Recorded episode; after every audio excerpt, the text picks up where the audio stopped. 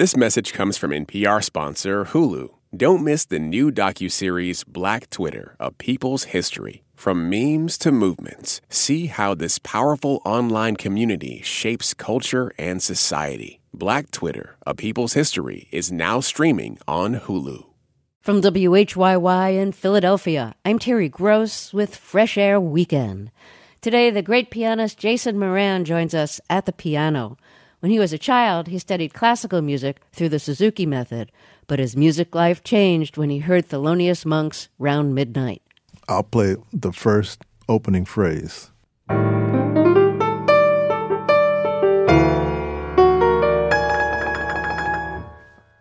Okay, nothing in Suzuki sounds like that.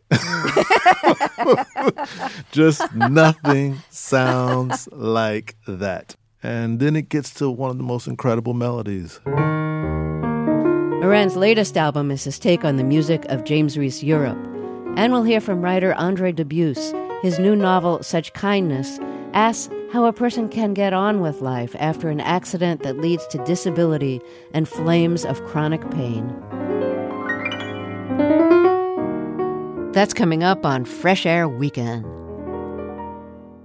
This message comes from NPR sponsor Dana Farber Cancer Institute, one of the largest recipients of NIH funding. Dana Farber scientists played a substantial role in developing more than half the cancer drugs approved by the FDA in the last five years, data through 2022. They've made one advanced cancer discovery after another for over 75 years. Dana Farber Cancer Institute is changing lives everywhere. More at danafarber.org/everywhere.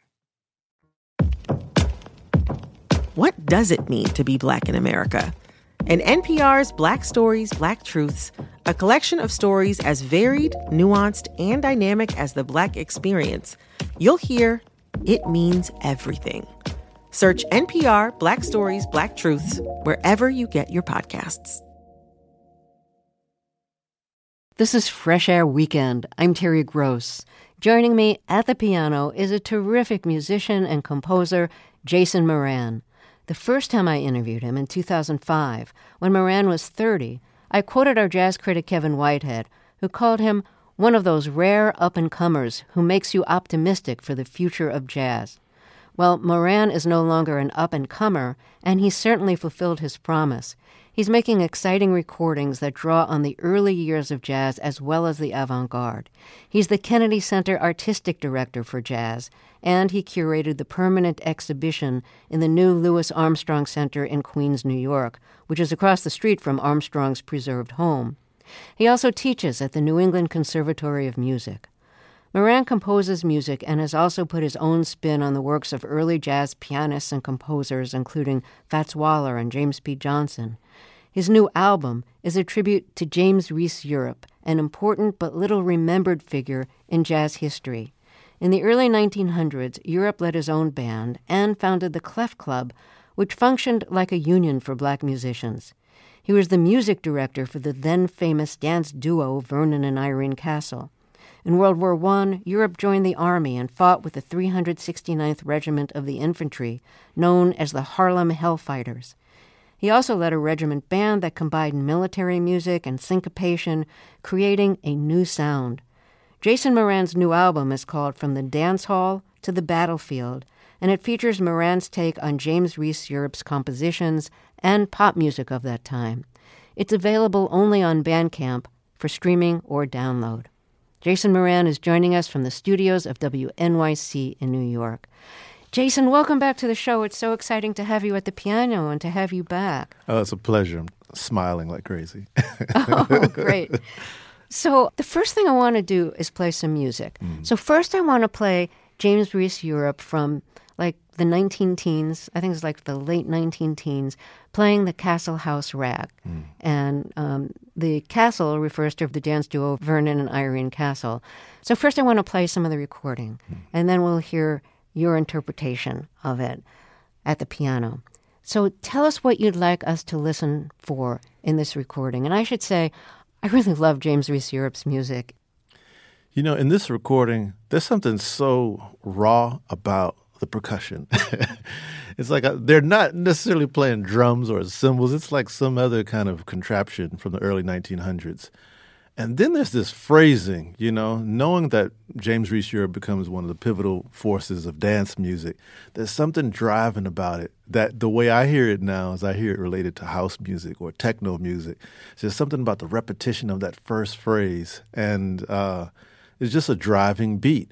And uh, and it seems like you know it's a galloping song that's about to go out of control, but it's so contained too in its energy. All right, let's hear it. I want to say to our listeners, it's a very old recording. It's a really early recording, so it's not going to sound like what you're used to. But you know, try to get past that and just really listen to the music and not to the recording quality.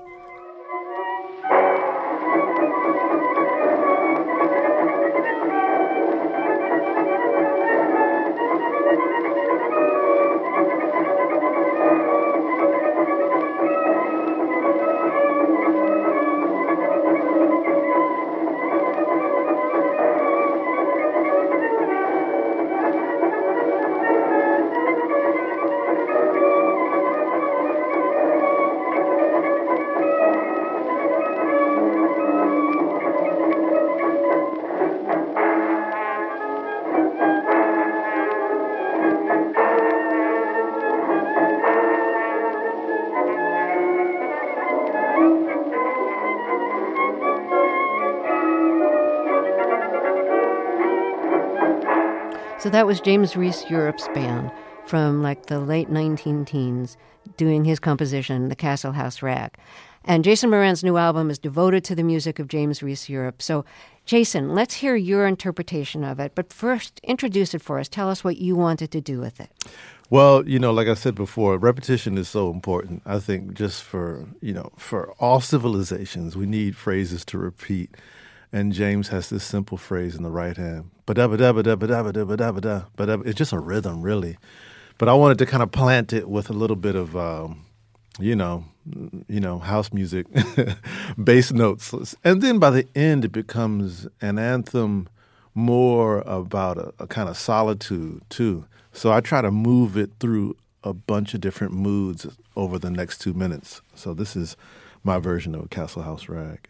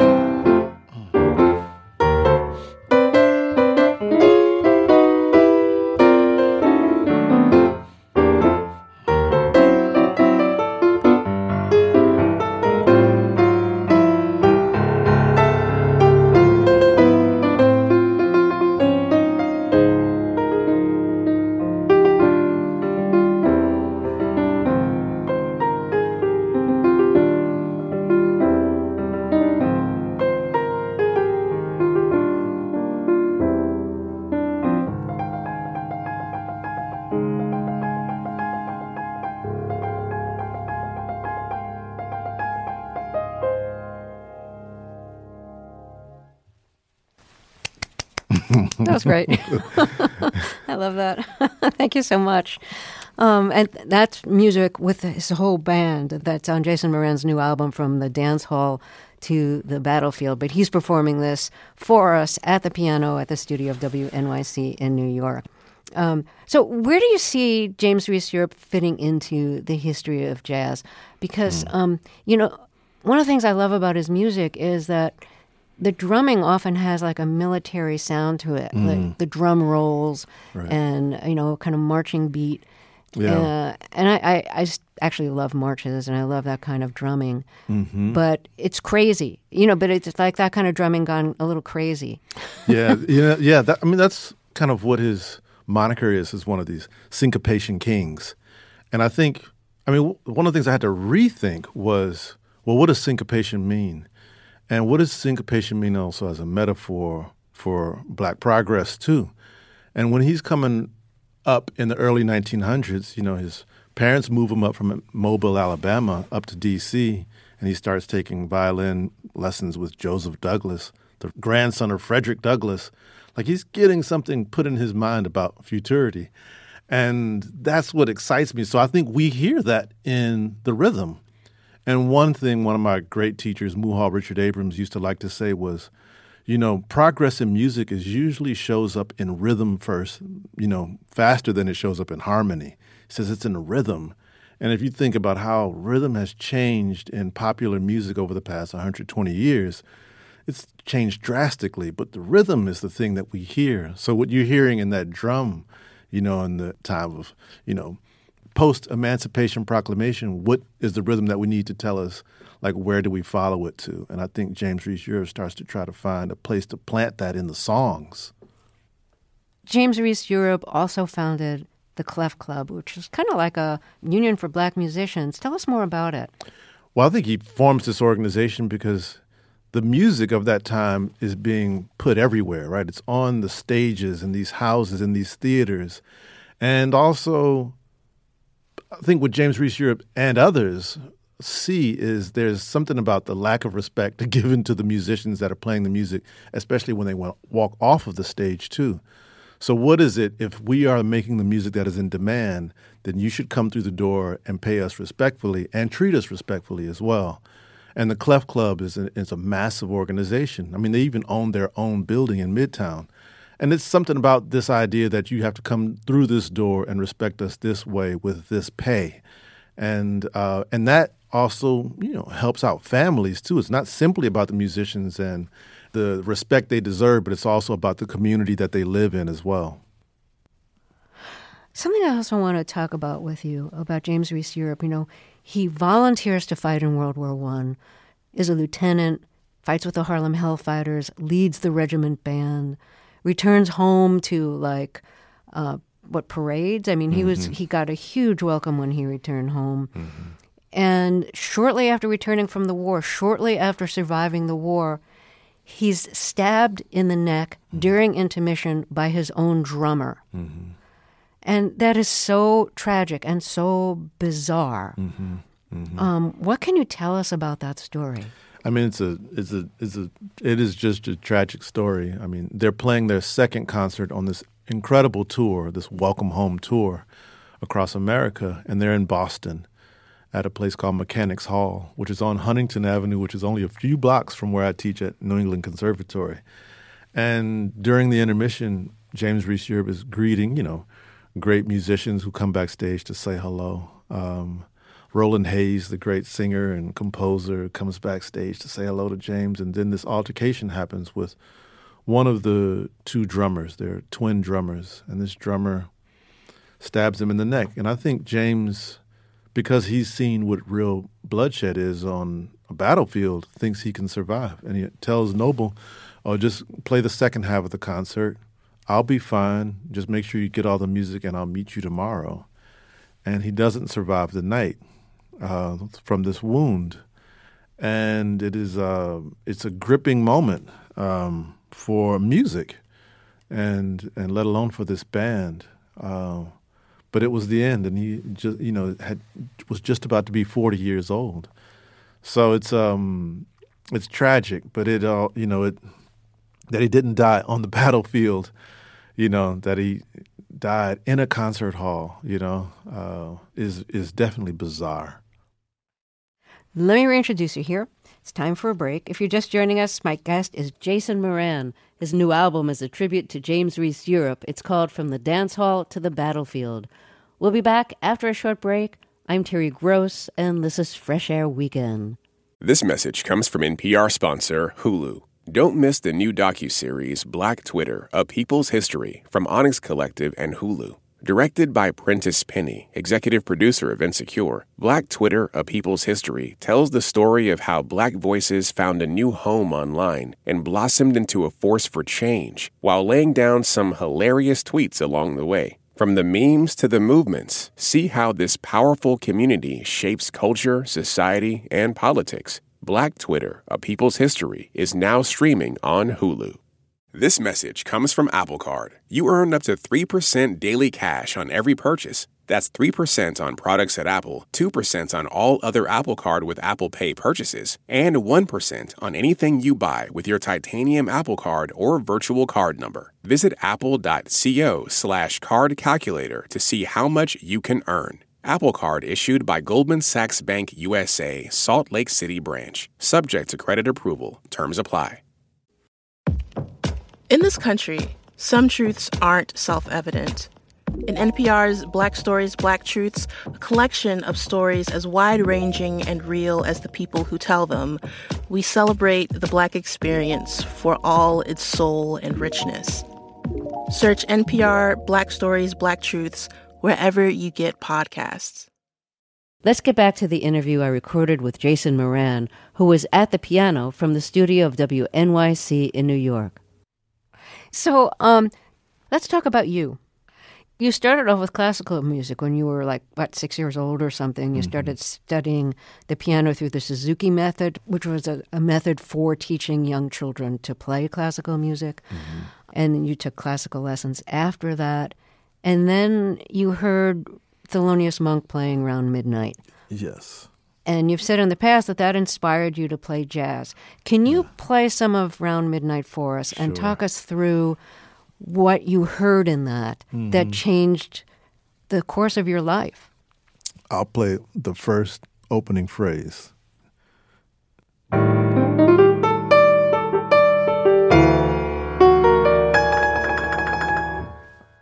Okay, uh, nothing in Suzuki sounds like that. Just nothing sounds like that. And that's the intro, you know? And then it gets to one of the most incredible melodies.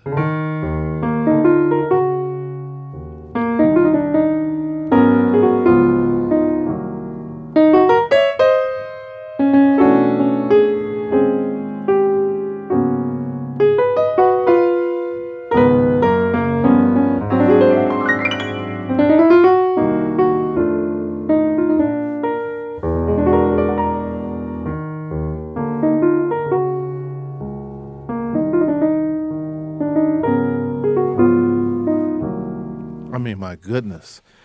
When I heard it the first time in my parents' room, I ran downstairs to try to play it, but I couldn't hear it. like I, I mean, I, it's important to stress that hearing does not necessarily on off. You hearing ages too, like how you hear and the depth of your hearing. So to hear those sounds and not be able to make them was so frustrating to me.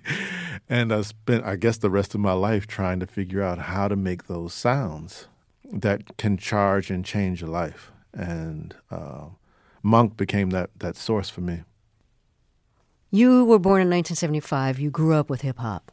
So you were studying classical music, trying to figure out the secrets to Thelonious Monk, and also listening to a lot of hip hop. So, how does hip hop figure into your music as a composer and player? Oh, I mean, hip hop is everything to me. You know, a lot of some some musicians they say, "Oh, I wish I could have been there in the 1960s when Ornette Coleman came to New York." And I thought, eh, okay, you know, but I was in New York when Biggie was here, right? I was in New York when the Roots were coming up to, from Philly to play shows. I was here when Pharcyde was coming through New York. You know, like I saw those shows.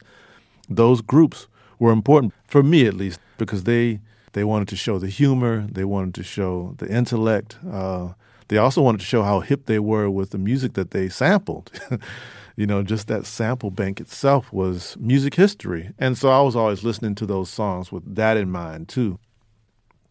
Now, I've mentioned on the show today that your new album, your, your tribute to James Reese Europe from the dance hall to the battlefield, is available only on Bandcamp mm. for streaming or download. And the streaming is free, mm-hmm. and download you have to pay. Mm-hmm. You started your career on Blue Note Records. Mm-hmm.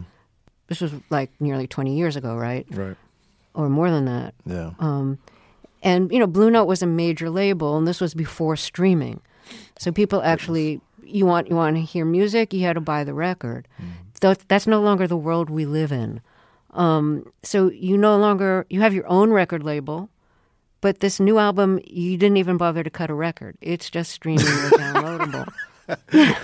yeah. And yeah. so so talk to me a little bit about where you think you are and we are mm. in terms of recorded music and and fair pay for musicians. Right. To hear their work. I'm I love as a listener mm-hmm. listening for free. Mm-hmm. However, however, it's at the stake.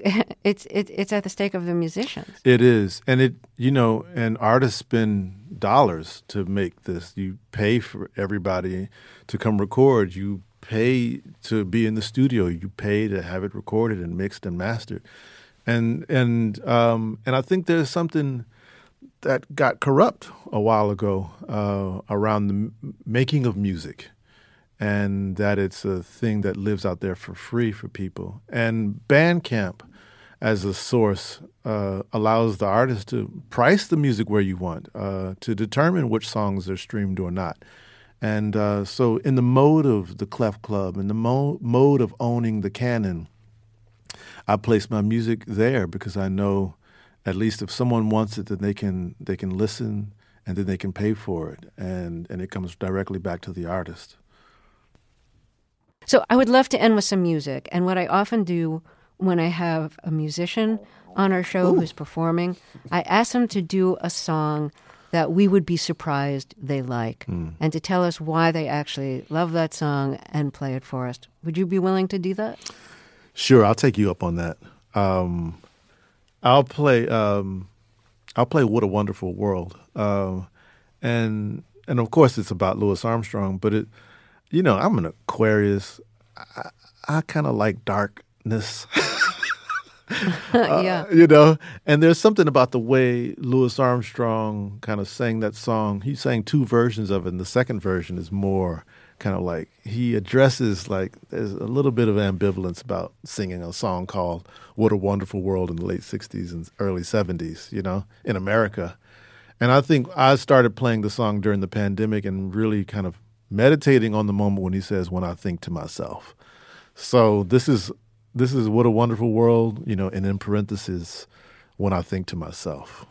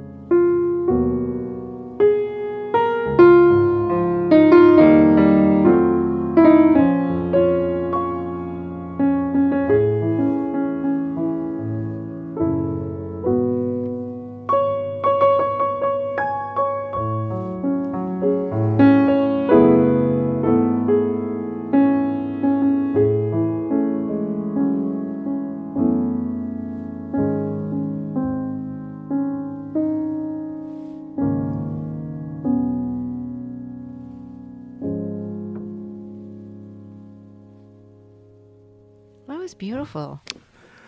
Thank you.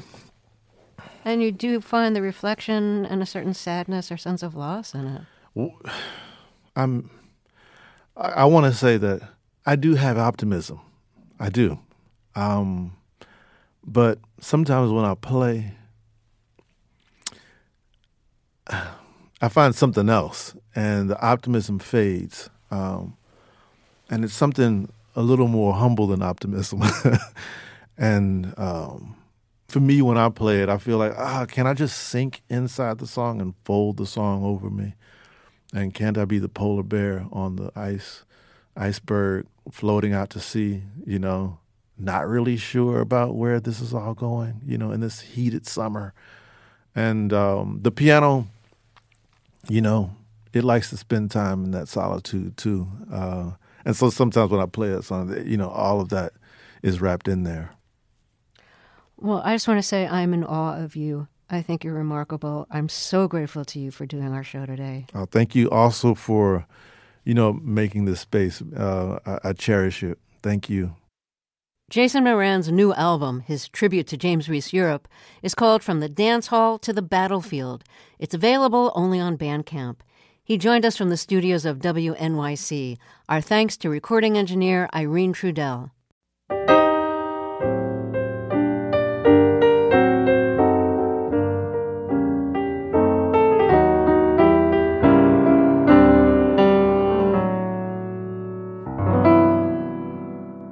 An accident that causes a severe injury and disability changes a life in an instant and the chronic pain can last for the rest of your life. So, how do you carry on? That's the central question in the new novel by my guest Andre Dubus III. The main character, Tom, is a builder who falls off a roof, breaking his pelvis and hips. Those bones are held together by pins, and long after the fall, the fires around the pins are still raging. He's on disability, living in Section 8 subsidized housing, thinking he doesn't belong here, he doesn't belong with these people. The psychic pain, spiritual void, and the anger and bitterness are constants. Dubus had personal experiences he could draw from for the novel. His father, the writer Andre Dubus, had his life changed while trying to do a good deed helping two people on the side of the road who had collided with an overturned motorcycle in the passing lane. While helping them, he was hit by a car going over 55 miles an hour, one leg was amputated, and the other was virtually paralyzed. He never walked again. Andre Dubus III grew up poor because his parents separated long before his father's accident, leaving his mother sometimes unable to pay the rent or buy enough food to feed herself and four children, in spite of the child support payments. Andre Dubus III learned what it was like to have money after his novel House of Sand and Fog became an Oprah Book Club selection, a bestseller, and was adapted into a film. He has a forthcoming collection of essays called Ghost Dogs on killers and kin. His new novel is called Such Kindness. Andre Dubus, welcome back to Fresh Air. Let's start with a very short reading from early in your book on page 15. Okay. I have spent many hours contemplating pain. Its constant presence seems like such a dark joke, really. Like the school bully who sits on your chest and spits in your face years after both of you have moved on. My pelvis and hips were fractured years ago. Do they have to keep spitting in my face? I was wondering if you were thinking of your father and his accident when you decided to write a book about a horrible injury that leads to disability and chronic pain. No, it's interesting. I I wasn't consciously thinking about my dad, Terry, but of course these things are in my psyche deeply. Um, I've had a lot of back injuries, like a lot of people over the years. I've been laid up for a week or two at a time with that kind of pain that you know makes it hard to even go to the bathroom and get you know get out of bed to go to the bathroom. I think I was drawing more in my own bouts of severe pain, uh, and then of course the question was, what about people who are never free of it? How do you get through a day in a week? But but I think you're right. I, I hadn't thought of it consciously, but how could that not be part of my psyche? I, I watched my dad in pain for at least two straight years. He was in really hard daily pain after that accident. So your injuries were caused by being a carpenter because you're a carpenter. And you draw wait- on that for the book too. Yeah, uh, it's it first started at 19. Weight training. You know, I, I write about all that in my memoir, Townie, about how I transformed myself from a small, sedentary, scared, bullied kid into some, somebody with some muscles and some fighting skills. And I worked out four, five, six hours a day. It was in, I, I was insanely possessed to change my life, and I hurt myself badly. I wore a brace for a year and um, a back brace. And then, yeah, over the years, uh, it, I would re-injure it mainly doing carpentry work. You're right, and um, I just hurt it again last year and was laid up for a couple of weeks. I got some reading and writing done, but it hurt like hell. There are so many descriptions of the pain in the book. Because Hmm. the pain is constant, you're constantly, as a reader, reminded of that. I worried about that. no, but you had to come up with a lot of different descriptions. Hmm. So, what was the process like of coming up with different descriptions to describe the same pain in his hips? Well, I love this this line by the writer Paul Engle. He said that writing is rewriting what you've already rewritten. Um, I I be, It's endless. Isn't that great? It's friggin' endless. I began with a horrible metaphor of rats gnashing at his pelvis and his hip bones. And I mean, I, I think the first few drafts, even the ones I was working on with my editor at Norton, were with the rat in the pelvis. And, and, it was turning everybody off, and I thought it was effective, but then it became too loud. It was like uh, too loud of an instrument in the band. And I and I revised it and said, "Well, that's not accurate. I was just really doing something over the top there." And then I I remembered my own pain, and it felt more like a fire. It felt more like a flame. And so then, you know, it's again, it's about revising to hopefully to greater truth if you can. And so, yeah, so then the flames came in. Um, but every time, I, I, you know, I was worried about the reader. Oh, Jesus. They, they, I'm asking the reader to, to sit through a lot for the first part of this book, not just the physical pain, but of course the poverty and the depression and the despair. And uh, so it was, uh, I'm just taking a gamble that they'll hold on the way Tom holds on. My guest is writer Andre Dubus, author of the new novel Such Kindness. We'll hear more of our conversation after a break. I'm Terry Gross, and this is Fresh Air Weekend. Support for NPR and the following message come from PBS. PBS invites you on a trip to the future. A Brief History of the Future is a groundbreaking series about people's futures and how they can be reimagined. A Brief History of the Future. Stream now on PBS and the PBS app. This message comes from NPR sponsor Hulu. Dive into the chilling new Hulu original series, Under the Bridge, the riveting adaptation of the acclaimed true crime book. Based on shocking true events, Under the Bridge tells the haunting story of a murder that lays bare a small community's darkest secrets. Go deep into the hidden world of the town's tormented teenagers as detectives race to solve the sinister crime. Starring Riley Keough and Lily Gladstone, Under the Bridge is now streaming with new episodes Wednesdays only on Hulu. Support for NPR and the following message come from Scholastic with Hummingbird by Natalie Lloyd. Now in paperback, Hummingbird is a funny, magical tale about Olive, a girl with brittle bone disease who refuses to let her disability stand in the way of adventure. Let's get back to my interview with Andre Dubus. His new novel is called Such Kindness. His earlier books include the best selling novel House of Sand and Fog and the best selling memoir Townie. His father, Andre Dubus, was also a celebrated writer. You know, your memoir Townie starts with you jogging with your father before his accident.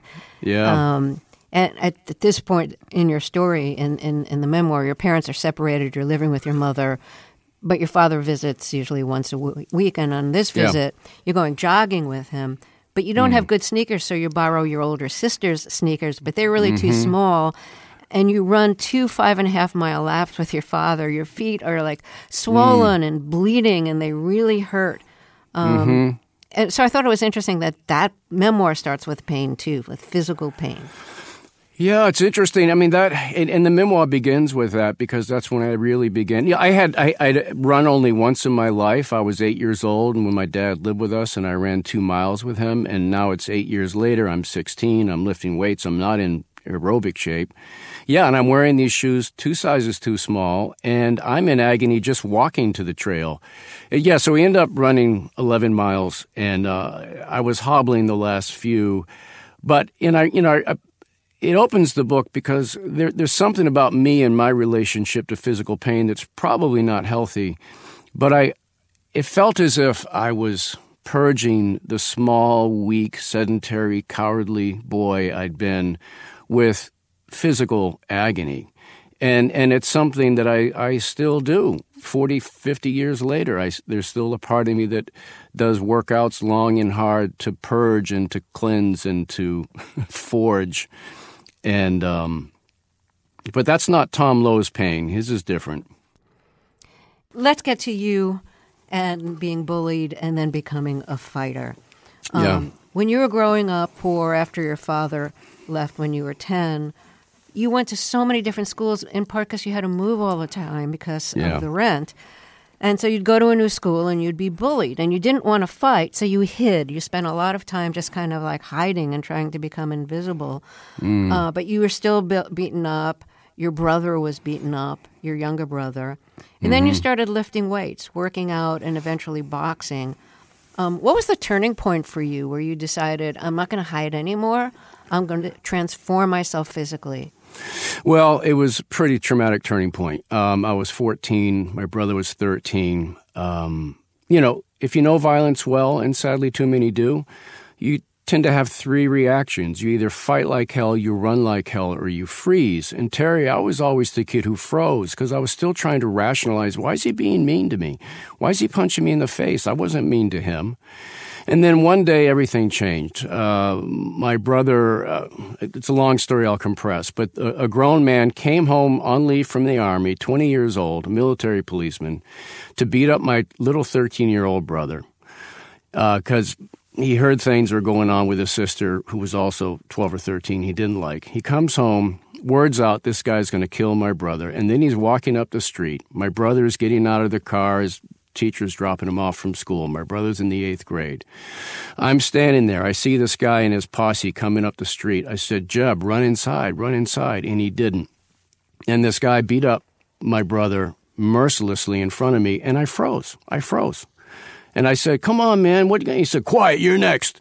And I froze. And, you know, I just wanted to be over with and hoping he didn't kill my brother. The teacher screaming. And it was an unusual day, Terry, because my mother, who worked 12 to 14 hours a day down in Boston, was home with, sick with the flu. And she comes out in her nightgown, picks a stick up off the ground and starts to swing it at him. And he calls her a name I won't repeat. And here is her oldest son standing there doing nothing because I'm terrified. I'm frozen. Eventually, it's all over. My, my mother and the teacher are tending to my brother inside, and I don't know if I stood outside of my house for five minutes or an hour, but my self hatred could not get any hotter. The self loathing would never get worse. I went into my house, looked at my 13, 14 year old baby face. I had hair down to my waist because it was the 70s. And I told my face, You will never not fight again because I don't care about you anymore. I don't care if you die. I don't care if you get shot or stabbed. You will never not fight back. And then I began to do push ups and sit ups, began to lift weights. I, I, joined a boxing gym, and much to my surprise, not only had athletic ability, but boxing talent. And I became a, a fighter for eight, ten years. I, would go to a house party. I would go places where I knew I would find bad behavior. I especially was looking for some about to about to swear some man who's going to backhand his wife or his girlfriend, and I'd put him in the hospital, or I try to. I was beaten up a few times, but not nearly as much as I should have been. I was not a tough guy. I was an insane guy, and and I got social rewards. The local cops loved me because I was going after guys they wanted to but couldn't really? without losing their. Oh yeah, they loved me. They couldn't I, without losing their badges. They go, oh yeah, and and and you know, women started to notice me, but that wasn't the point. As much as I enjoyed that part of it, it really was trying to exercise that physical coward inside me, and it made me a very dangerous guy um, for a long time. And what what so what changed it? What got me off that? Is I said, okay, I'm not afraid to fight anymore. I'm afraid not to fight. So I've got to stop this because I'm going to get killed. You know, the word intuition, if you look at the Latin root, it means to watch over or to guard. And I knew not only might I get killed doing this by a much tougher guy, but worse than that, maybe, I'm going to kill somebody. I, who hate violence and who hate cruelty, I'm actually, I might kill someone. And so I began to box as a way to just channel all that. And I stopped going places where it was easy to get in a fight. And, and that's when I discovered creative writing. Well, let's get to the creative writing in a minute. But um, uh, y- you write in your memoir with physical violence, there was always the wreckage after, not just the bruises mm. and lacerations, the chipped teeth or fractured bones. There was a hangover of the spirit. Mm. Would you hmm. describe the hangover of the spirit after you beat oh, somebody up? Oh, yeah. Um, you know, uh, three guys pulled over my best friend and his wife and pulled a knife on my, my best friend and threatened to, you know, assault their, you know, his fiance at the time. And we found him and I, and I, I beat all three of them and, and I was kicking a man in the head with steel toed boots. And if my, you know, I was 22, 23 years old. And if my girlfriend had not pulled me away, I probably would have murdered him. And, and the next day, um, I felt as if my soul had been dragged through toxic sewage. I felt as if, and, and, and it's not all, it wasn't all that. I had blood on my pant cuff. Part of me was still amazed that I'd gone from being a victim to a victimizer of victimizers. But the sensitive, sweet kid inside me, who I thought was there all along, was mortified at who I was becoming. I was becoming the disease I thought I was fighting. And uh, it was bad. It's really hard, I would imagine, to write about family if the family member is alive, or to write about a close friend if the close friend is alive, and to do it through memoir or essay and not fiction. Yep. Because uh, there's no deniability in memoir or, or essay. You can't say it's not you. It's just this character. I just made it up. Mm-hmm. right. Um, but your father told you, don't be like me and wait until your father is dead to write about him. You can write about your parents while they're alive. Did you take that advice? no, I waited till he died. but not purposely. I did write a story, uh, one of the first short stories I ever wrote. Um, probably the most autobiographically based piece of fiction I ever wrote. It's called Wolves in the Marsh, and it was about. I captured the moment my father drove away from our rented house in the New Hampshire woods, my mother crying inside the house like she's being stabbed, we four kids walking our father to his packed car, him driving away. And this image is in Townie because it's from my memory and from my life. And my little brother, Jeb, who was seven or eight then, chasing my father, throwing rocks at the car, yelling, You bum, you bum. And we're all crying. And I, I wrote a short story about that. And I left out the you bum, you bum, because at that point I'd forgotten it. And my father reads the story. he, he calls me up and says, Hey, when I said to start, you could write about me before we're dead, I didn't mean right away. and he said, he said, and by the way, Jeb was running, was throwing rocks and calling me a bum. You didn't put that in, did you? I said, oh man, I forgot about that. But I put it in Townie. I don't know if I could have written Townie, uh, my memoir, if my father had been alive. And I'll tell you why. And this didn't occur to me till years after even publishing that book. And that is this. For years, you know, my mother would say to my father, Oh, I wish we could have done more for the kids when they're growing up. And my father would get defensive. And I want to make it very clear we lived, we were a member of the educated working poor. You know, my father was making $7,000 a year as a full time faculty member in the 60s. When he retired from this college in the late 80s, he was only making $20,000 a year. My mom never made more than $12,000 a year. They had four kids. We just didn't have much. But he was very defensive about that. He, you know, he would give his child support. It would be most of his check. He lived on very little, um, but it wasn't enough across the river where we lived, and so he would get defensive. And over the years, I would see this and think, okay, my dad and I are close now. We're buddies. He's too sensitive and too too smart. I got to tell him, come on, man. You got to tell, I got to let you know it was hard over there in those neighborhoods. It was hard on the other side of that river in that town. And you're too beautiful of an artist to be blind to this. And just as I was getting up my nerve to have that talk with him, he got run over. And I don't want to lay it on him. Mm. And then about 12 years later, now he's, you know, accustomed. I mean, he's, he's living the life of a man in a wheelchair. The physical pain is gone. I said, okay, man, I'm going to sit down with him. I'm going to tell him now and then he died. And I think this, in many ways, that memoir is a conversation with my father we never had. Do you feel lucky at all that you never got to have it, or do you feel deprived? Um, well, I feel two things, Terry. I feel deprived because I think we would have been closer with that talk. But I am um, grateful I got Townie out of my system. Uh, I found a way to write about violence and poverty and fatherlessness uh, that I, I didn't know how much I needed to put that down on paper. And the whole time I'm writing it, I'm thinking, I, this is too personal. I'm not going to publish this, but I, man, do I need to write it?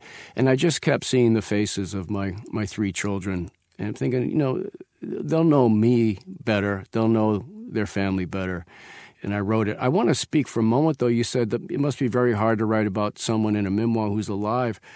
I got to share with you the fantastic advice from my friend Richard Russo, the novelist, and this before he wrote his own memoir, Elsewhere. I said, I'm just so tortured. I, I know I'm supposed to write more about these guys. My editor had read the first draft and she said, Well, this street violence is interesting, but didn't you live with people? I said, Yeah, but I don't I don't wanna I mean, come on, it's one thing to shine a light on my own privacy. I mean, how do I write about them? She said, But isn't that part of your story too? And and so that night I saw Rick at a party and I told him what she said, and he gave me the most helpful advice. And I, I, have to share it because I think it's really helpful to people who are writing essays or memoirs about their lives. He said, If it were me, I'd ask myself, Am I trying to hurt anybody with this? Am I trying to settle any scores? If the answer is yes, I wouldn't write it, or I'd write it, but I wouldn't publish it. The answer is no, I'd go ahead and write it. And you know, when I when I wrote that memoir, I was turning 50, I, I, all my anger at my parents had dissipated over the years with therapy and time. And I just wanted to, I knew I just, I wasn't mad at anybody. I didn't want to hurt anybody. I just wanted to capture as well as I possibly could what was it like to be a small, sensitive child living in a mill town in the 70s, Nixon flying off in his helicopter, Vietnam limping to a finish, um, no fathers around, too much sex and drugs and violence, you know, and I wrote it. Do you ever feel guilty in spite of that, in spite of the fact that your father has been dead for years? Because I don't know, with myself, when, when I say something negative about my parents, oh yeah, who I deeply loved, I feel this like tinge of like guilt for saying it, and I feel like somehow they know I've said it. And I, I don't really literally believe that. I don't like believe in an afterlife. But I somehow imagine them hearing it and being really upset. Oh, I'm so with you. Uh, no, and I, I don't have guilt. I have bottomless black remorse, Terry. no, I, I, wake up at three in the morning. Not so much now because uh, Townie came out in 2011, but it, it, especially the first five or six years, I would get all these letters, and and you know, from all sorts of people, a lot of whom who grew up poor and were single moms, and you know, and a lot, and everybody hated the old man, and and I just felt so terrible about that. I did not set out to make him look bad. And and so I would feel horrible, and I would talk to my dead father in my sleep, say, "Come on, man, you know, you know, I love you and I respect you, but damn it, you have to admit you weren't there." You know, as I was writing that memoir, um, and I think I draw on this in such kindness in in Tom Lowe's character, having grown up fatherless too, in scarcity, but is when I was writing that Terry. And this is what I love about writing. I think the writing is always larger than the writer. If you are free falling into your psyche with words and curiosity and a truth seeking intent. And what I found was my father's daily absence in my remembered life on the page became a predominant presence in the book. And in, in writing it taught me that I was far more fatherless than I'd ever accepted. And so I couldn't fudge that it had to be part of the story, even though I did not want it in there. Blaise Pascal says famously and harshly, but beautifully, you know, uh, anything written to please the author is worthless. And and I think he's right. It's not about pleasing the author, it's about pleasing the truth. And so yes, horrible remorse. I still talk to him. You know, in preparation for our talk, I was reading the opening pages of, of both books, Such Kindness and then Townie, and, and then I, I read that section of my father and I running together. Um, and I began to cry, began to weep. And, uh, you know, that's just that's just the life of being in a family, isn't it? What made you cry? Uh, when we, when I when the younger me gets to the top of the hill, the first lap, and with my feet in agony because I'm wearing my sister's too small shoes, and of course I don't want to tell my father I don't have shoes because he'll get mad at my mother for not spending his money well. He, it just wasn't enough. And then I remember the two of us running side by side. I was 15, he was 30, 38, 39, and um, you know, and, and I've run side by side with my big strapping six foot two, 220 pound sons.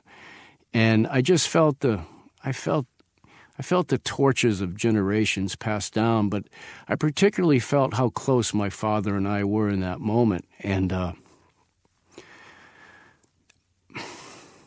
oh, it's killing me now. You know, I just, yeah, uh, yeah. You know, he's been dead almost 25 years. And, uh, I'm older than he ever got to be. Uh, but you know, we're all like the skins of an onion, aren't we? You know, I'm 63, but that 15 year old boy is sitting right here talking to you too. And, and and there's a part of him I think is still alive, and it's not just his work or his grandkids or his kids. I think something goes on. It's such a pleasure to talk with you, Andre. I really appreciate you coming back to the show. Thank you. Thank you. Andre Dubus's new novel is called Such Kindness. Fresh Air Weekend is produced by Teresa Madden. Fresh Air's executive producer is Danny Miller. Our technical director and engineer is Audrey Bentham. I'm Terry Gross.